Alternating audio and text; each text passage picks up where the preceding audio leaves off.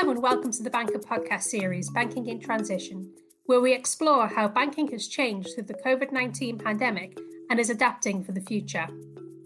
In this series, the Banker's editors are interviewing industry experts from around the world to gather insights and advice on specific challenges, best practices, and innovations that can help banks and their customers as we move towards a new normal in banking.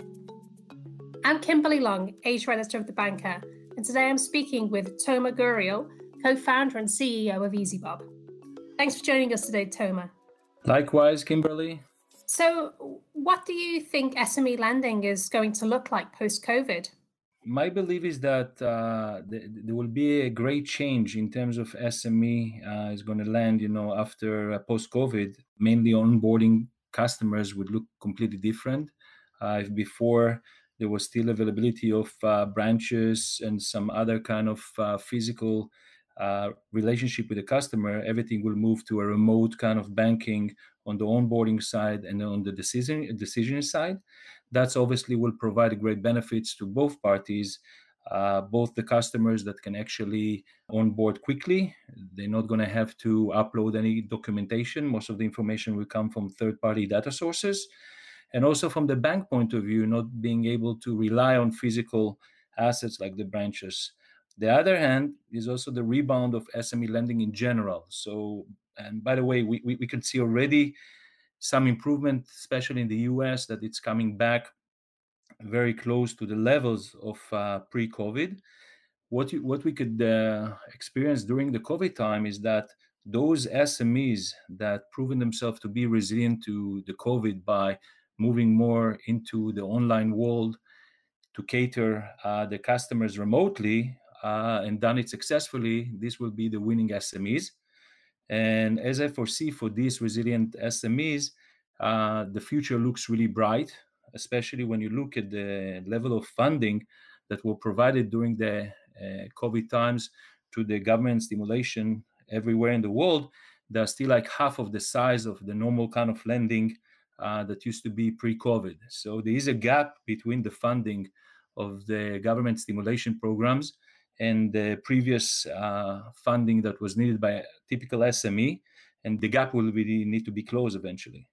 How can banks and other lenders build stronger relationships with these SMEs now? The positive things that actually uh, occurred as a result of the COVID is the government stimulation programs that actually created and extended the relationship with, uh, uh, with, with SMEs and financial institutions. So suddenly, a lot of financial institutions across the world find themselves with a level of uh, a book balance uh, that was backed by the government uh, stimulation program. Um, and suddenly they have customers, SME customers that they need to cater. So by itself, this is great. Uh, one of the advantages of all the governmental stimulation programs, whether or not CBIL, BBLS, and PPP in the US. Uh, now the question is that how the government can capitalize uh, not, not the government, how the, the, the, financial institution can capitalize on those relationships. And I think that over here, with the right technology uh, to actually support uh, the SMEs uh, that allows them to offer multiple products, uh, they will be able to enhance uh, enhance the, the, the relationship with the SMEs. So again, this is again highlight the, the the first point that we discussed that I see a bright future for the relationship between uh, financial institution and the SMEs as a result of that. Also, the banks we would need to also look into their uh, risk models. In some extent, those those SMEs that were resilient to the COVID I believe, will fall into the more tighter kind of uh, uh, risk models. But I believe over the time, the bank will also loosen uh, the, the risk for the others, uh, maybe with additional support of the government coming in the sense of guarantees, etc. And looking forward, how do you see digital transformation and lending progressing through 2021?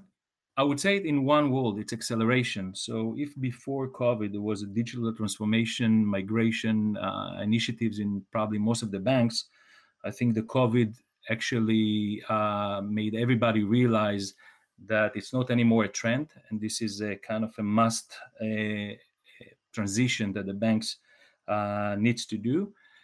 what I see as well is that uh, over the time, also the relationship and the experience that financial institutions have been experiencing with uh, some of the fintechs has been improved a lot. So uh, in ezbob, when we started the business, at the time it was more about ring fencing kind of solution for digital solution. What we see right now is more kind of direct relationship with the main kind of brands to providing the solution. Uh, where we see the key kind of uh, changes, it uh, and I saw some statistics. Is first of all, some of the statistics that I saw, it's around 60% of the bank spending. 60% uh, of the banks plans to spend at least the same or more than uh, than what uh, they spent last year in the IT, specifically in onboarding and decisioning.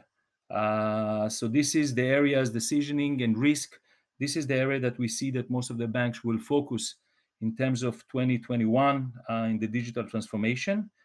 And I think the availability now of more uh, solutions, IT solution, some of them private, some of them initiative by the governments, like the open banking, which is a great initiative, I believe will help them to accelerate and benefit from that. For an example, I can tell you, uh, ezbob worked with Metro Bank, and throughout the COVID, when we deployed the system uh, for the BBBL uh, uh, government aids program, we were able to achieve together around 84% of full automation of the entire process, uh, 94, 94% of acceptance rate, and 90% of all the application done in five minutes.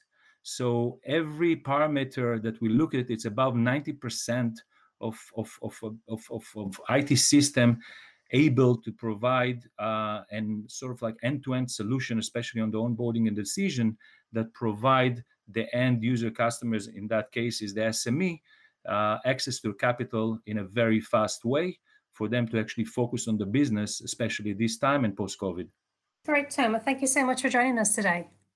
Thank you very much. And you can keep up to date by subscribing to our weekly podcasts on iTunes, Spotify, and Acast and follow our discussions at thebanker.com slash podcasts.